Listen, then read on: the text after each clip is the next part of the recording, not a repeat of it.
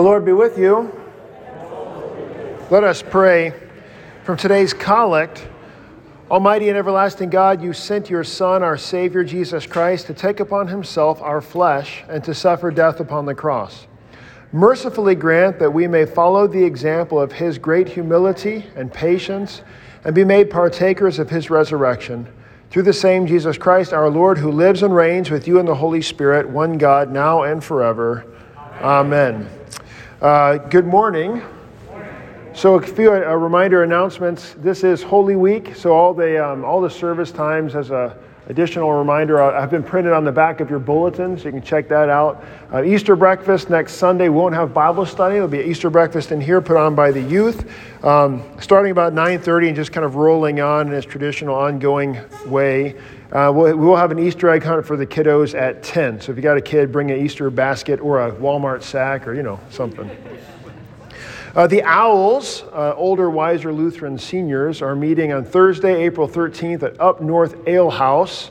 So talk to Jan Lekowitz or see the week at a glance. You can sign up at the Welcome Center for that. And lastly, uh, the, um, the sidewalk construction project got delayed, as you might have noticed. When we, as much as we talked it up last week, it didn't happen because of the weather. So, uh, weather permitting, on April 10th, they'll be doing the concrete, and so that week we'll, um, the, the, same, the, the, front door will be closed and you got to use door three and all the rest. So, uh, but I don't want to talk about, talk it up too much because the weather's going to, I'm sure, cancel it again. Today's cake brought to you by Costco.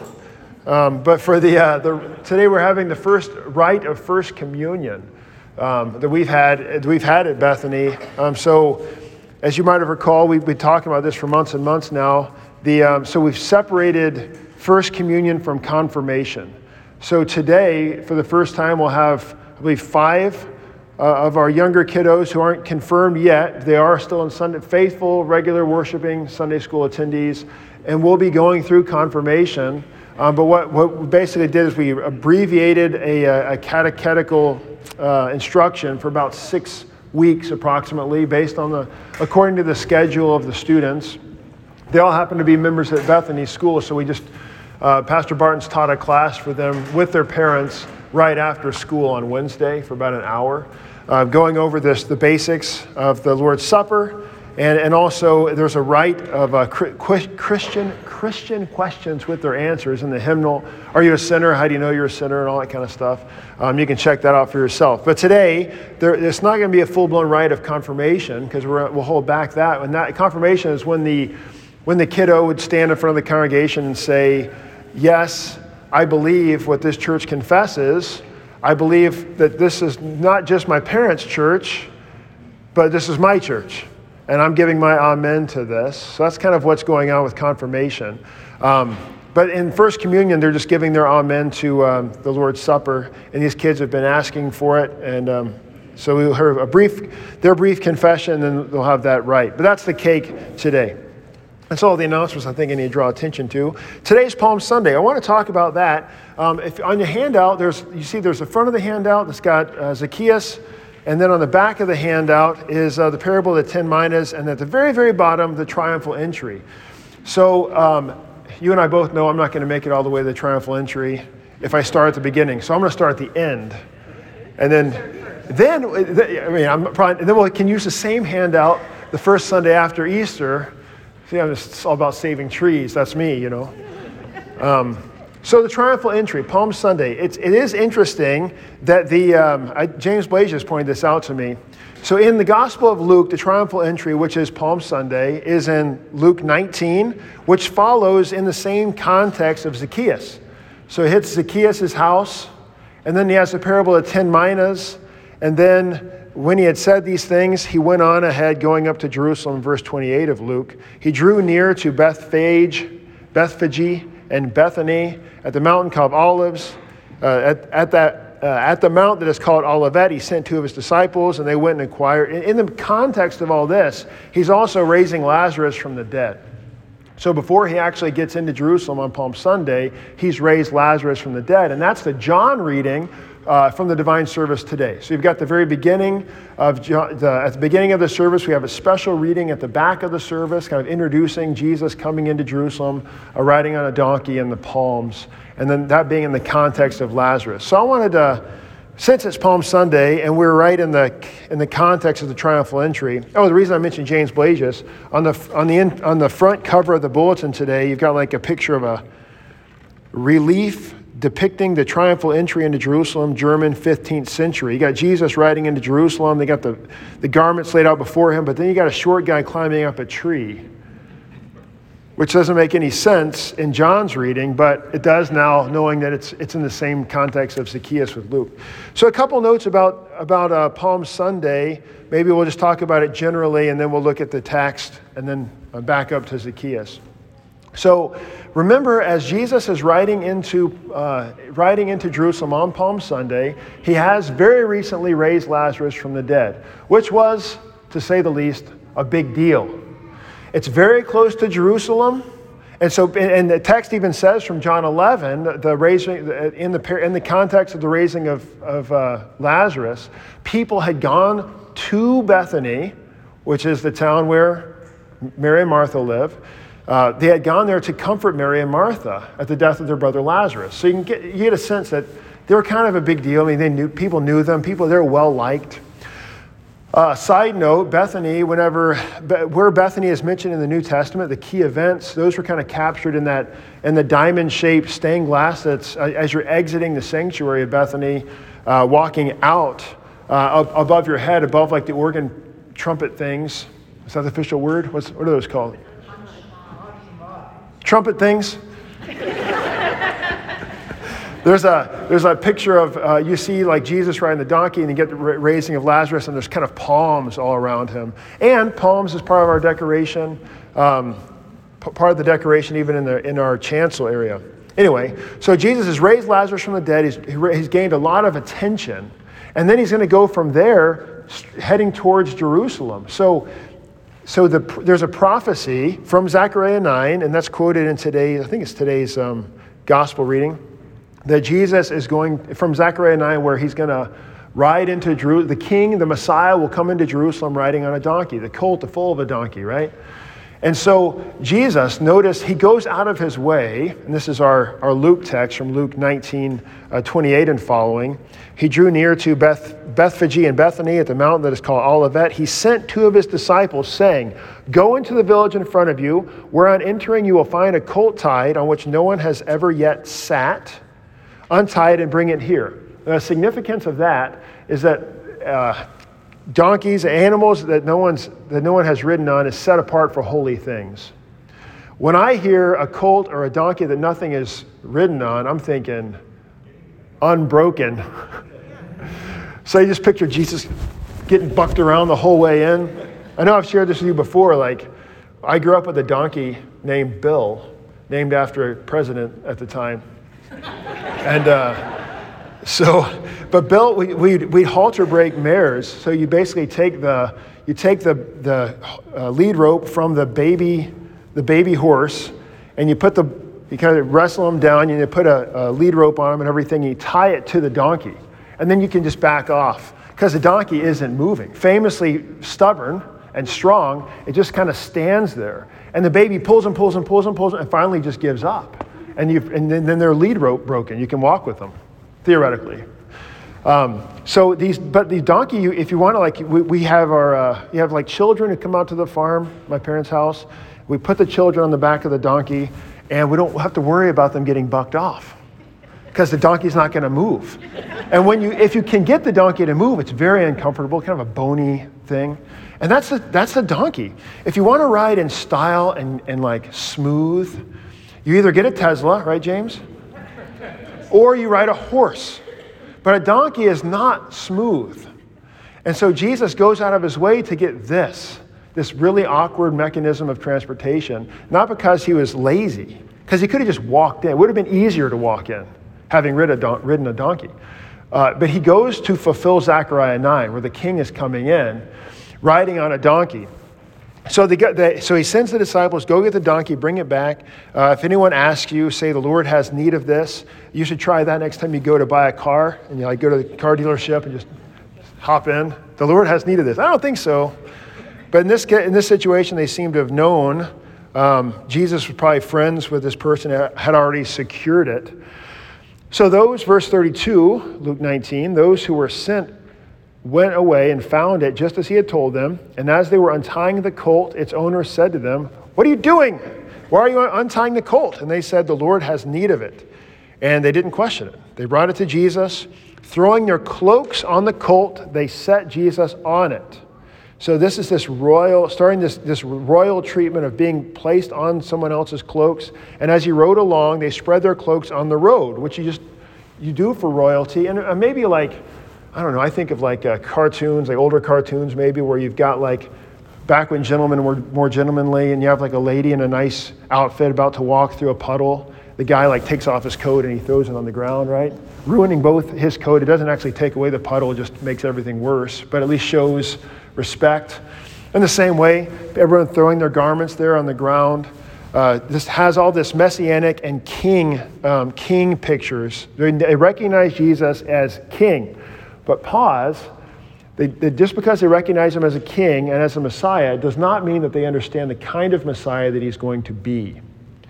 And so we know where he's headed on Palm Sunday, starting Holy Week, headed toward Good Friday. But for them, he's, he's healed the blind man, he's raised the dead, he's done these major miracles. And now Jesus is coming into Jerusalem in the prophetic way as the king, in this kingly way, uh, not, not by way of military king, but as certainly in this messianic king way, riding the donkey. And they're expecting him to overthrow Rome. They're expecting this powerful feat of strength.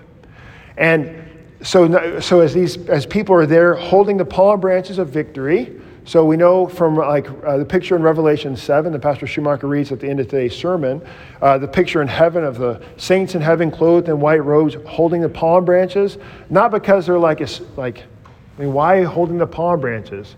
But it's a, it's a picture of victory, military victory. I always think about it like if you go like when the, um, if your team wins the World Series or something, they throw like a big parade in your town the next week, and everybody, the team rides around on the back of a fire truck or something. Everybody gathers around the street cheering, and they've all got those giant foam fingers that say like number one, Cubs number one, right? Uh, that, so the giant foam finger is the palm branch, waving the palm branches of victory. We've won, in comes the king. It's this triumphant thing. And so too in heaven, those who are the, the victory over sin, death, and the devil and so the saints in heaven have, have uh, gone through death and they're, they're waving the palm branches. So we join together with them today, holding our palm branches, but we're really joining these people who, who I'd argue, many of whom, not necessarily all, but many of whom certainly missed the point. They were anticipating a military victory here. And um, it's speculated, and I think it's, it's a logical conclusion, that, that many of those gathered there on Palm Sunday with a certain a certain kind of powerful expectation of the Messiah. When as soon as Jesus is beaten, flogged in front of everyone, and nailed to the cross, like in that context, these people, this isn't the guy that we were hoping for. And do you remember when he's, when he's on trial in front of Pontius Pilate, standing before the crowds, and they say, Release to us Barabbas? What should I do with this Jesus guy? And they say, Crucify him. Probably with the same vigor that they were saying, Hosanna, blessed is he who comes in the name of the Lord a few days prior. Because they're expecting then a powerful Messiah. When Jesus fails to deliver, he kind of proved himself to be, in their mind, a false prophet, a false Messiah. And so, what do you do with false prophets?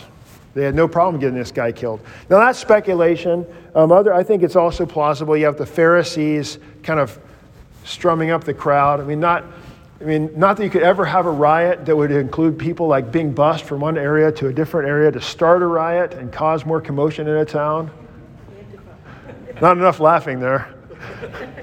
Not that that would ever happen, but you get the sense that that's, that's kind of what happened here with the, with the Pharisees and the, and the Sadducees, uh, the scribes, the chief priests, all there in the crowd, kind of getting everybody drummed up with excitement to crucify him, right?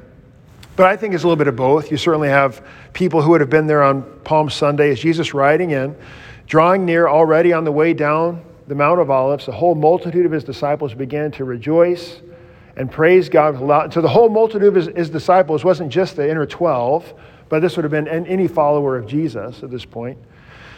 For all the mighty works that they had seen, like the healing of Lazarus, raising of Lazarus and the healing of the blind man, saying from Psalm 118, Blessed is the King who comes in the name of the Lord. And where do we sing that?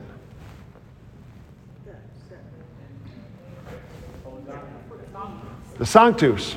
So, where is the Sanctus in the divine service? In the bulletin. or in the hymnal for the hard, hardcores.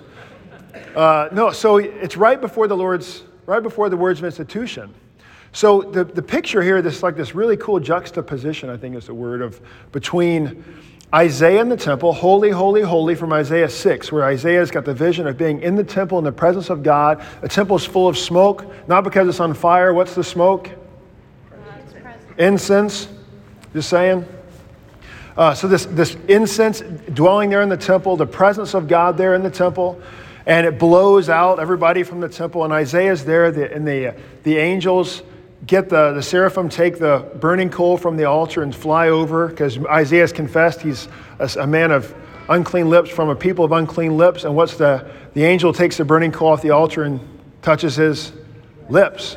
So he brings the forgiveness from the altar to the point of sin, to the sin place. Uh, so for us, for the Lord's Supper, think of as wonderful connections there Uh, for why we sing Holy, Holy, Holy from Isaiah 6. Being in the presence of God, He's bringing forgiveness from the altar directly to us, into us, all the way down where our sin goes. But also there, so not just this powerful presence of God in the temple, right in the heels of that. So holy, holy, holy, blessed is. So we're also going to sing from, from Palm Sunday. Jesus, now not just his powerful presence in the temple, but now riding in lowliness and humility. Humble and lowly is he, riding on a donkey, yea, the, the colt of a donkey, coming in weakness, because this Savior is not going to conquer with strength and might, but in weakness. He's going to be most king in his crown of thorns, right? So he's kind of this flipping that's happening between the, this strong presence of God in the Holy, Holy, Holy, but then blessed is he who comes in the name of the Lord, Jesus, coming into Palm Sunday so that he will die. And yeah, the people didn't get it. Blessed is the King who comes in the name of the Lord. Uh, peace in heaven and glory in the highest. Where does that sound familiar from? We sing in the glory of the Nativity. Luke 2. So remember the angels when the shepherds are out in the fields keeping watch over their flocks by night, and the angel of the Lord appeared to them, the glory of the Lord shone around them, and they were filled with great fear, right? That whole thing. And remember, the angel says, Glory to God in the highest, and what? Peace on earth. Well, when the angels are making that announcement, what's showing up on earth? Jesus. So Jesus is bringing this peace into the world by his presence in the world. And now this interesting flip is happening peace not on earth, but peace in heaven. Because what Jesus is about to accomplish on the cross brings reconciliation between man and God. So peace not just now on earth, but now also peace in heaven and glory in the highest. So again, with the angels there. Some of the Pharisees in the crowd said to him, Teacher, which was the, notice that they're all, all the crowd with palms are, are basically calling him the Messiah with those chants. And they're just like, no, no, no, teacher, not Messiah, teacher, rebuke these disciples. And he answers, I tell you, if these guys were silent, the very stones would cry out. Remember, all of, all of creation yearns for the redemption from Romans 8. Um, so the stone, the very, the, the earth is, is so uh, excited for this, for this moment that the ground itself is opening up and, and crying out for Jesus. So then Jesus rides in on Palm Sunday, headed to the cross, uh, not, with, not with power, but in weakness. And I, there's a, a point that's worth dwelling on. In our human experience, um, or in this world, let's say God rules in this world in, two, in his two kingdoms. There's the kingdom of the left, so that is the state, the government, and that is God's kingdom. God rules over it. Often doesn't seem that way when the, when the government fails to to uphold God's laws and so forth. But it is ultimately God's kingdom, and it rules in this world according to strength and power using the sword. So, p- punishing evil, rewarding good, protecting the innocent, that's the kingdom of the left, and it's God's kingdom. But it functions only in power and strength, and it's only necessary because of what? Because of sin. So originally, the, this, the kingdom of the left wasn't even there, it wasn't necessary. The kingdom of the right, that is the church, where the, rule, the Lord rules uh, for us not according to strength, not according to the sword. That's why the sword has no place in the, in the church, but rather according to weakness. So, what's the primary weapon in the church? The word. Or, depending on if you trip in the baptismal font, you could say that the font itself becomes a weapon. It's bad, Joe. Getting, hang on, hold on, let me check my mic here. The baptismal font, no. Uh, so, the word is the primary tool. So, notice how the Lord rules in his state, in, this, in the government, according to strength and power and might. And yet, he rules in the church according to weakness and lowliness and humility. Now, in our, in our human experience in this world, when there's a, when there is a government, a, a, any kind of state, any nation that wants to, let's say, take over the bad guys, win a victory, do they do that by strength or by weakness? Obviously, by strength, right? You got to have bigger tanks, bigger bombs, bigger army. Now, just because you win a particular war, a battle, does that mean then you can say, hey, we finally won, guys. We can stop putting money into our military. We don't have to keep training the army. Let's just, you know, let's take all of our metal weapons and melt them down into other things. Is that what they do? No. No, what does the, the, the reigning, the victorious kingdom, what do they have to always keep doing?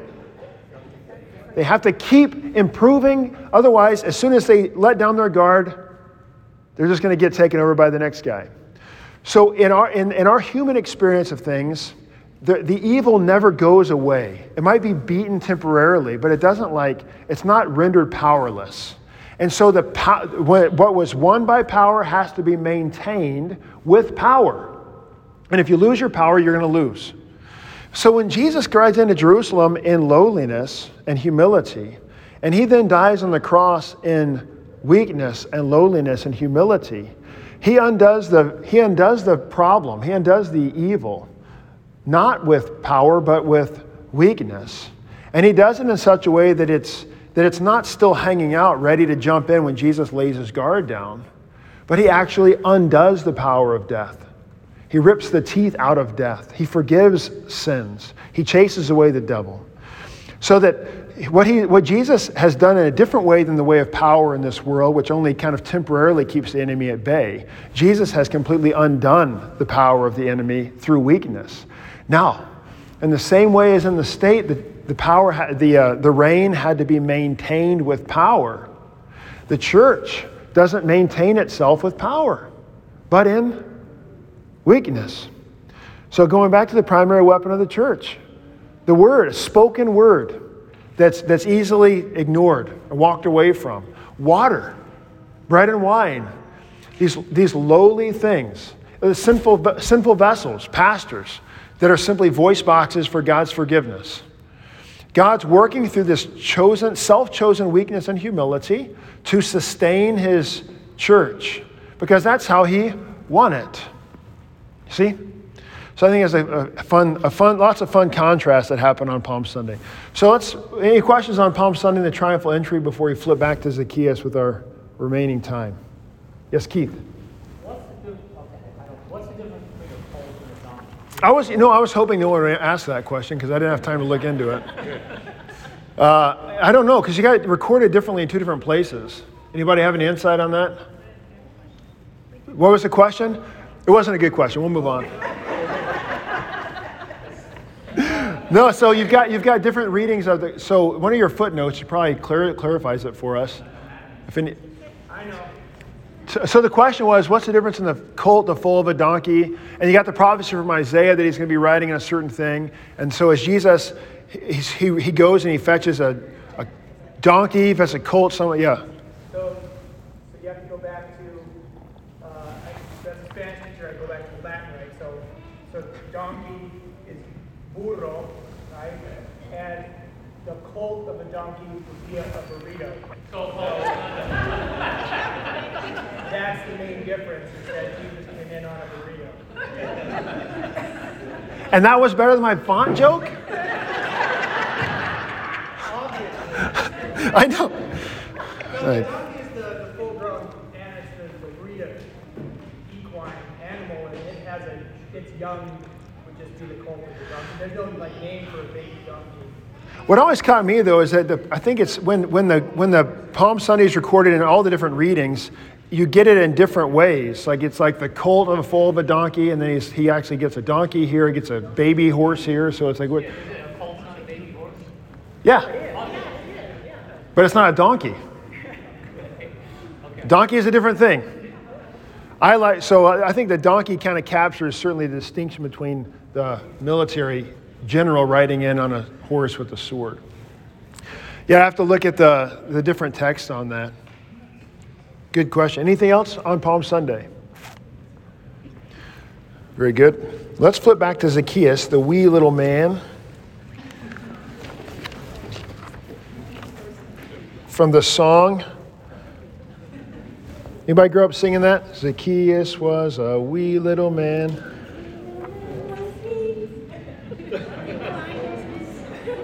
He climbed up in a sycamore tree to see what he, for he wanted to see, for the Lord he wanted to see.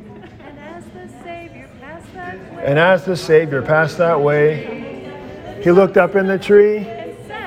He said, Zacchaeus, come down. Oh, so you all knew it all along. You're just letting me embarrass myself. Look at you.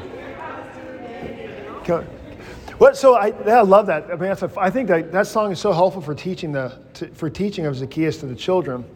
I mean, studying it, the, the one thing that you, you miss, which obviously you can't emphasize this point to the kids yet because they don't comprehend it, but the significance is not his stature, but obviously it's connection. It's an easy connection for the kids to make because they're also, you know, short in stature and they can kind of they understand wanting to see Jesus. But I, what's going on here is a lot more from Zacchaeus. What's what's being expressed about Zacchaeus is a lot deeper. So I want to spend a couple minutes and dwell on on Zacchaeus. So the beginning of Luke 19, verse 1, he entered Jericho.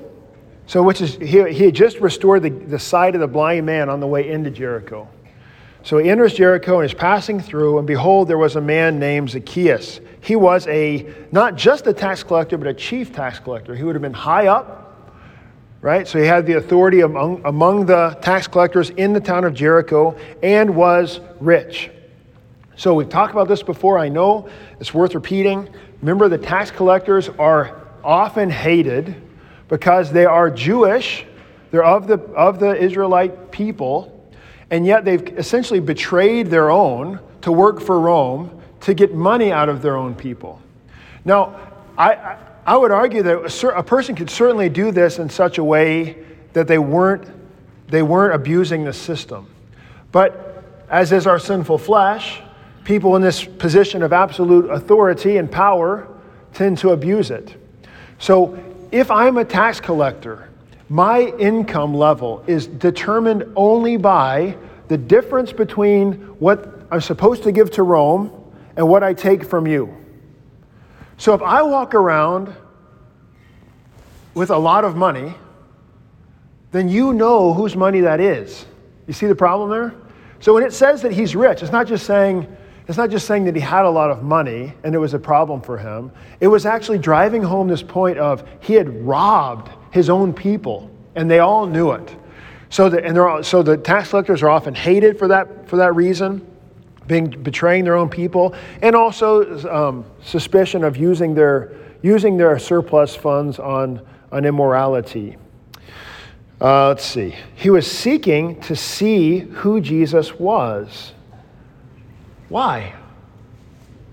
That's an interesting thing. So he would have, yeah. So he had a, he had have heard about this Jesus, but now he wants to see it with his own eyes. So just try to put yourself in his in his position. Like, why? What would be motivating Zacchaeus to want to see this guy?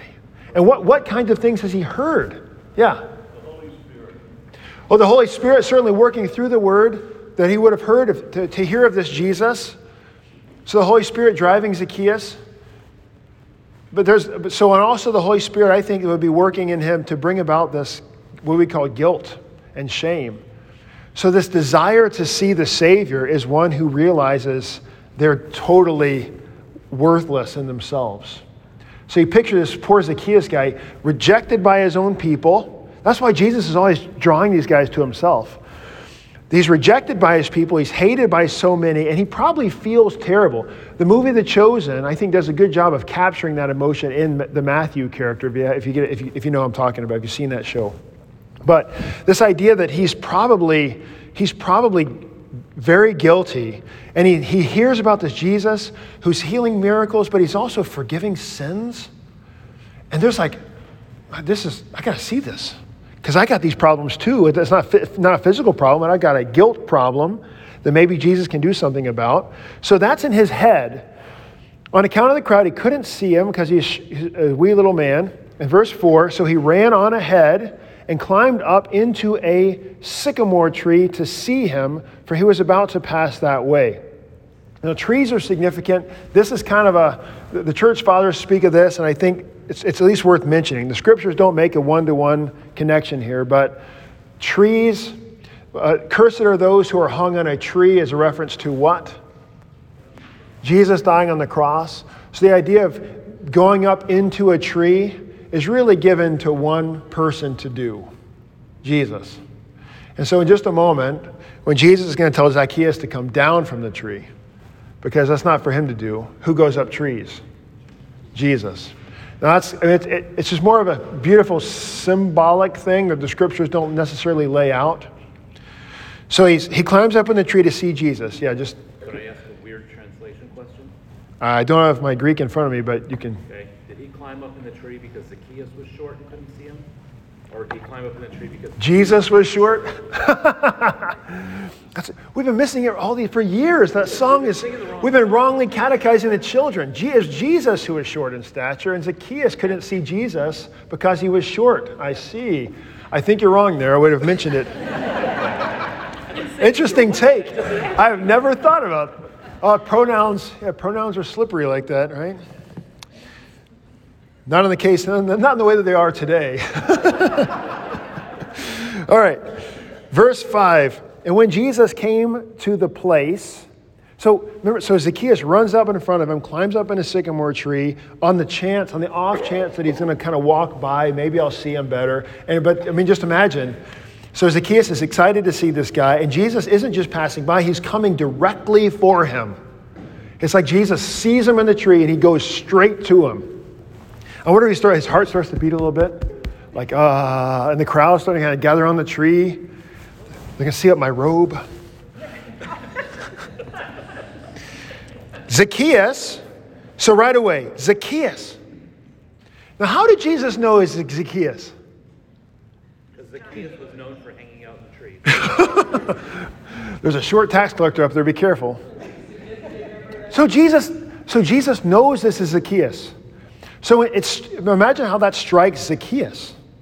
So not only does he know me by name, but now he says, Hurry and come down, for I must stay at your house today. He honors him by talking to him, telling him to come down, and I'm coming to your house. So I've been rejected by everybody else in, in my life that I know, my own family perhaps. And here's this Jesus who is now honoring me, not just one to one, but now in front of who? The massive crowd that's all around the tree. Zacchaeus, come down and come into your house. Very like striking for Zacchaeus. And with that, he hurries and comes down and receives him how? Joyfully. So notice this conversion that happens in Zacchaeus. So he's got this, this repentant guilt that's drawn him to the Savior. Jesus hunts him down and, and, and honors him, but by calling him by name, I'm coming to your house. And this gives him joy.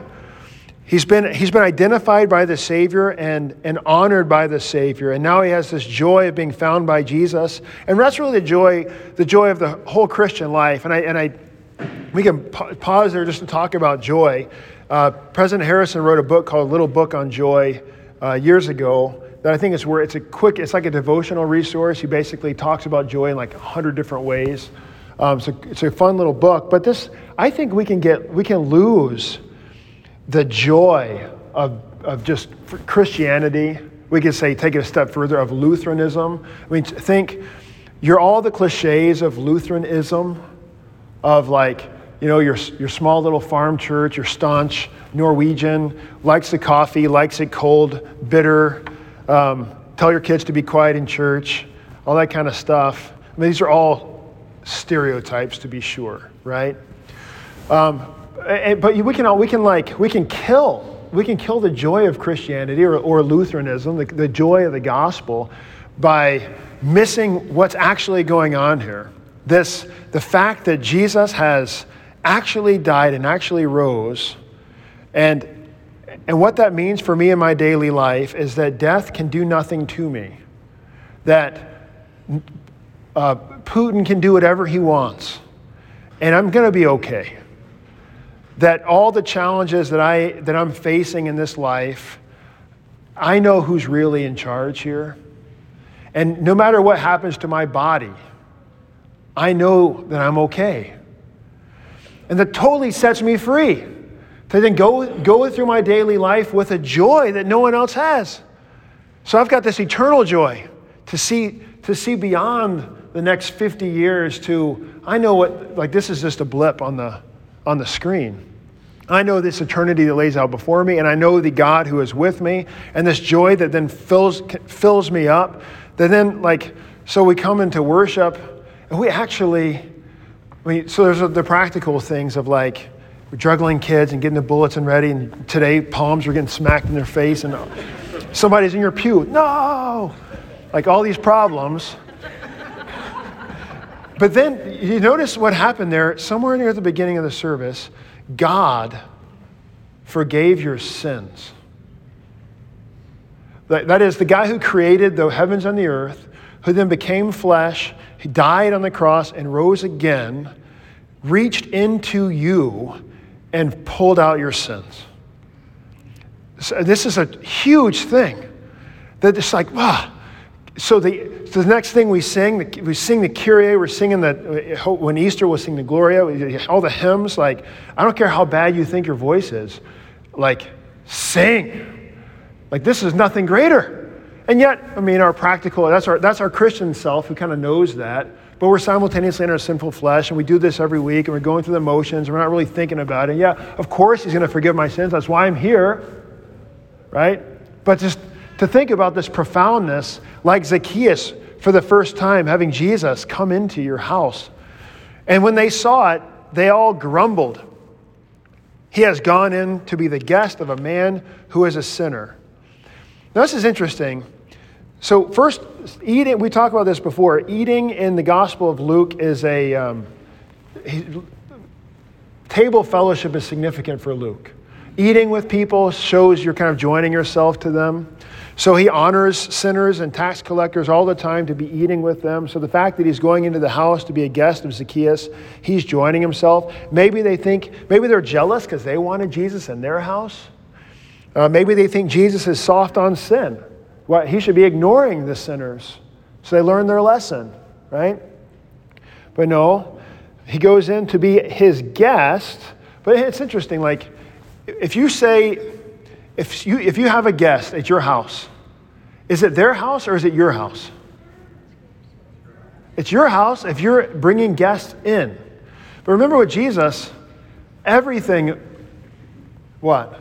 Everything is his, everything is his already. So really, we're doing it wrong. We say, Come, Lord Jesus, be our guest. Right? I mean, it's a great prayer. I, I, I just never thought about until this that, that Jesus is, it's not that Jesus is the guest of Zacchaeus, it's really that he's welcoming Zacchaeus to himself. And the Pharisees miss it here. Says Zacchaeus, Jesus is calling to himself. He sought out Zacchaeus, he's calling him to himself, and he's, he's going to be eating dinner in the house that is Jesus' already, that he's let Zacchaeus borrow for a while.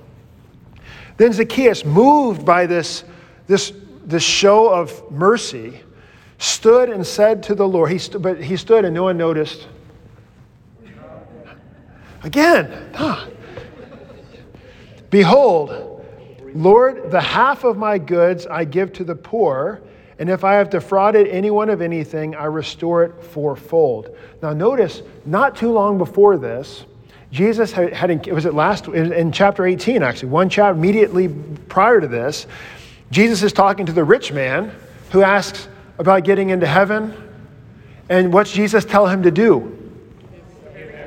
Sell everything you have and give it to the poor. And what's that guy do? He walks away sad because Jesus has exposed his idol. So Jesus isn't actually telling him that that's how you're going to get into heaven. So, like, there is a price tag at that point for heaven. That's not what Jesus is saying. He's exposing the idol for that guy. Here, for Zacchaeus, it's different. Zacchaeus has been set free from this idol, which maybe, so you think for him to have accumulated the wealth at the expense of his neighbor, money had been a well, had been an idol for him. Because idols are the things that control us to lead us to sin against others, right? So, like, whatever your sin is, think about whatever sin you, you, you, you wrestle with, and what you're trying to please something with that sin. Usually yourself, your own pride or something. That's your idol. So, if your idol is money, you'll do anything to get more of it, right? To keep it. And so Jesus here shatters this idol for Zacchaeus, and having that, since it no longer has control over him, he's like, I don't need this. I have Jesus, and he's just giving his stuff away. So that's this, it's a response to the gospel, not a demand made upon Zacchaeus by the Lord. You see the difference? So when it's given as a demand by the law, it's, it's given for the purpose of bringing repentance. But now, as a response of, forget, a response of faith to having, to having been forgiven, having been honored by Jesus, he is cut free from his idols and he's just loving his neighbor, and whatever that looks like for him. For all of us, it's going to be different. For us to love our neighbor freely and joyfully. For Zacchaeus, it happens that he just has a lot of money, he just wants to give it away. If he cheated people, if I defrauded anyone, if, come on, Zacchaeus, I restore it fourfold a fruit of, this repentance that's growing out of this faith that he has. It's not, it's not a prescription for the Christian life. Jesus isn't laying this out. He doesn't say, Zacchaeus, if you're really sorry, then this is what you're going to do. Right? Let's track down all the people that you've wronged. Now he's back to the law. Jesus isn't giving this to him as law. Jesus is just chopping. He gives him a new heart, chops off the idols, and sets him free. And in that freedom, what's he do? Love his neighbor. Oh man, I, I can't believe I was such a jerk to you and I took that money for here you go. Here's, here's fourfold. It's more, I, have, I have more than I need. Jesus never had to tell him to do that. It only comes from a new heart. You see? And Jesus said to him, so this is interesting. So Jesus says, To who? To Zacchaeus, today salvation has come to this house. Who came to the house? Jesus, whose name means salvation, he saves. Salvation comes into the house since, and this is back to the pronoun problem, since he also is a son of Abraham. Uh, he's talking to Zacchaeus. Who's he? It's obviously talking about Zacchaeus, but he's not just talking to Zacchaeus. Who's, who else is there? All the other guys who are the guys who are grumbling that he's eating in the, in the, with tax collectors and, and sinners. But they still come in to eat. Yeah, they, well, so there's a lot of food. I mean, I'm not going to say no to bacon wrapped figs. I guess they wouldn't have bacon wrapped figs. uh, let's see. Since he also is a son of Abraham. Now remember, to be a son of Abraham, not just according to flesh. So, on the one hand, uh, so the, the, the commentator, I, I, was not pleased with any of the commentary, commentary's treatment of this phrase. He also is a son of Abraham, but I think we can hit at it in two different ways.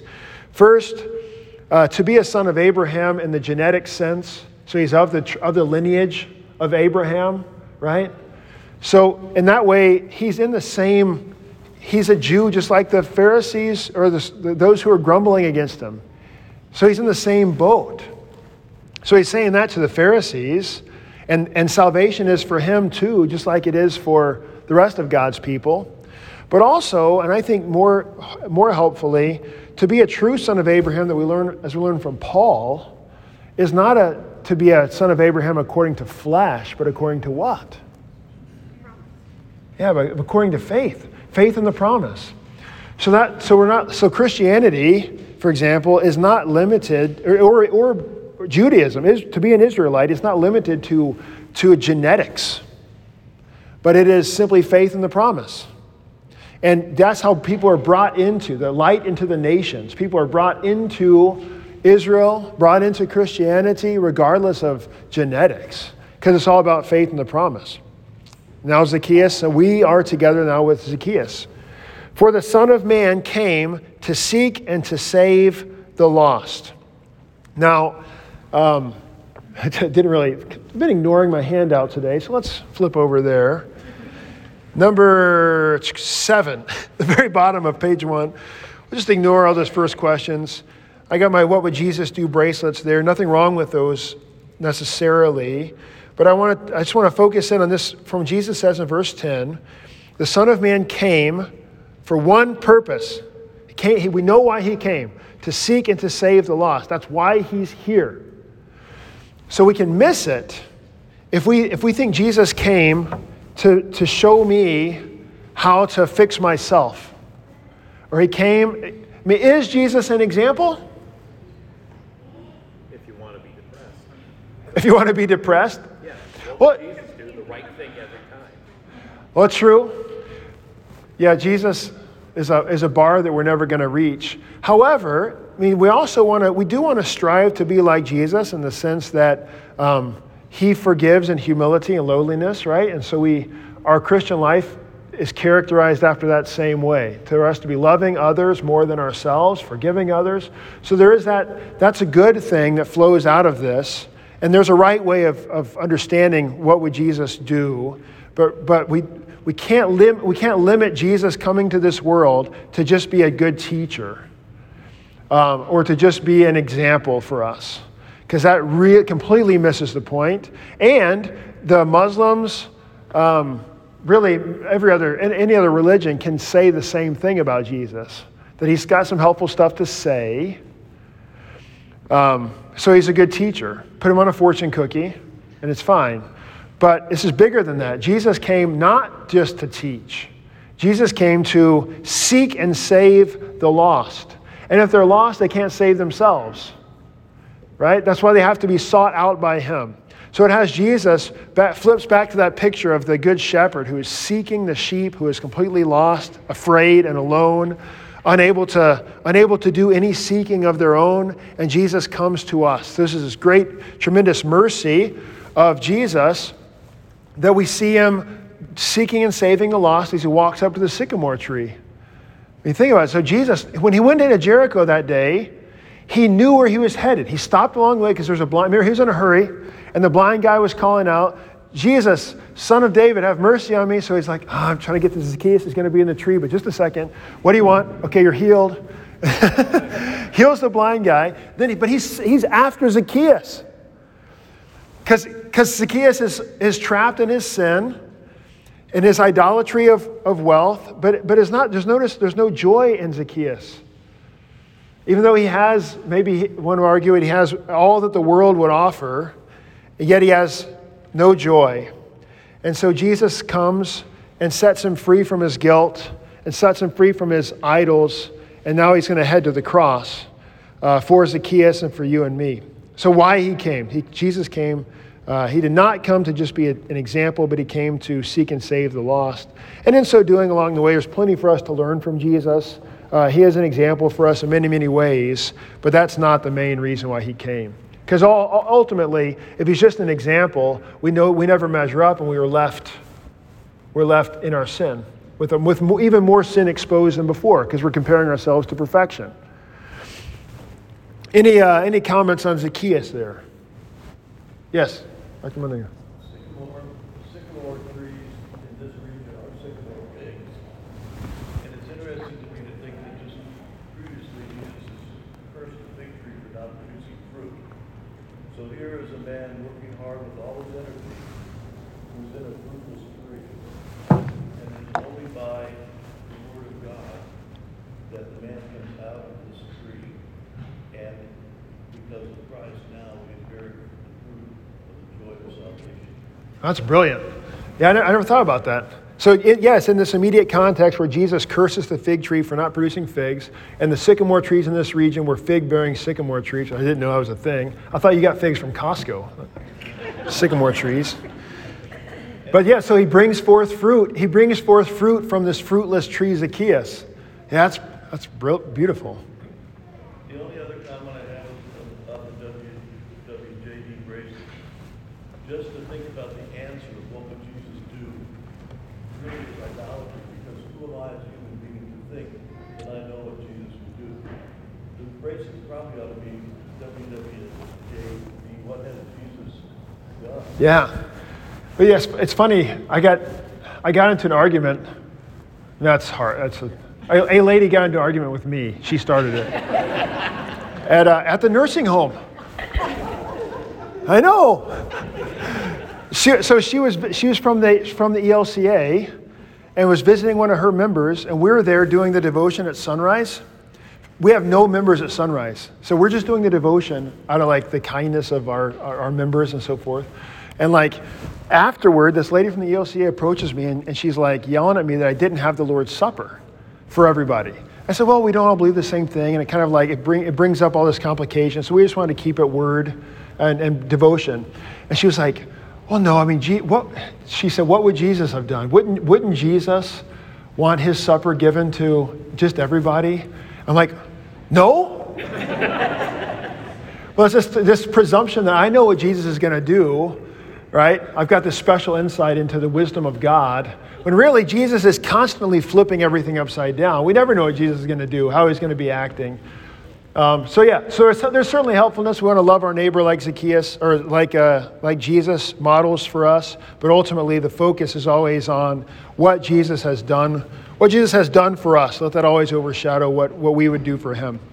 We're out of time. Next week we'll uh, next week is Easter, and then a week after we'll jump back into the parable of the ten minas. Uh, today at, a, at the late service, the kiddos are starting at the, opening procession with the palms, uh, and then. Um, so we hear them sing in stanza four. If you got a kid, if you came to early church and you got kids, just let them sing and then take off after the procession. No no one will notice. The Lord be with you.